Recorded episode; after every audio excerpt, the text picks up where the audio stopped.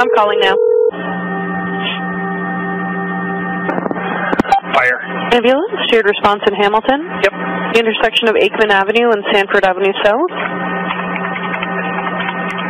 And what do we got there? Uh, male shot with a BB gun. Okay. There's still superficial wounds, and there's an um, police on scene. Okay. Last Just four. where'd he get hit? I don't know. Okay. It's been crazy. Um, Yeah, when he's like, let's just put a band-aid on it. well, I w- yeah, I know. Anyways, we're not here to question. yes, we're just here to go. Uh, 9244 for the last four. Okay, thanks. Okay, bye-bye. Bye.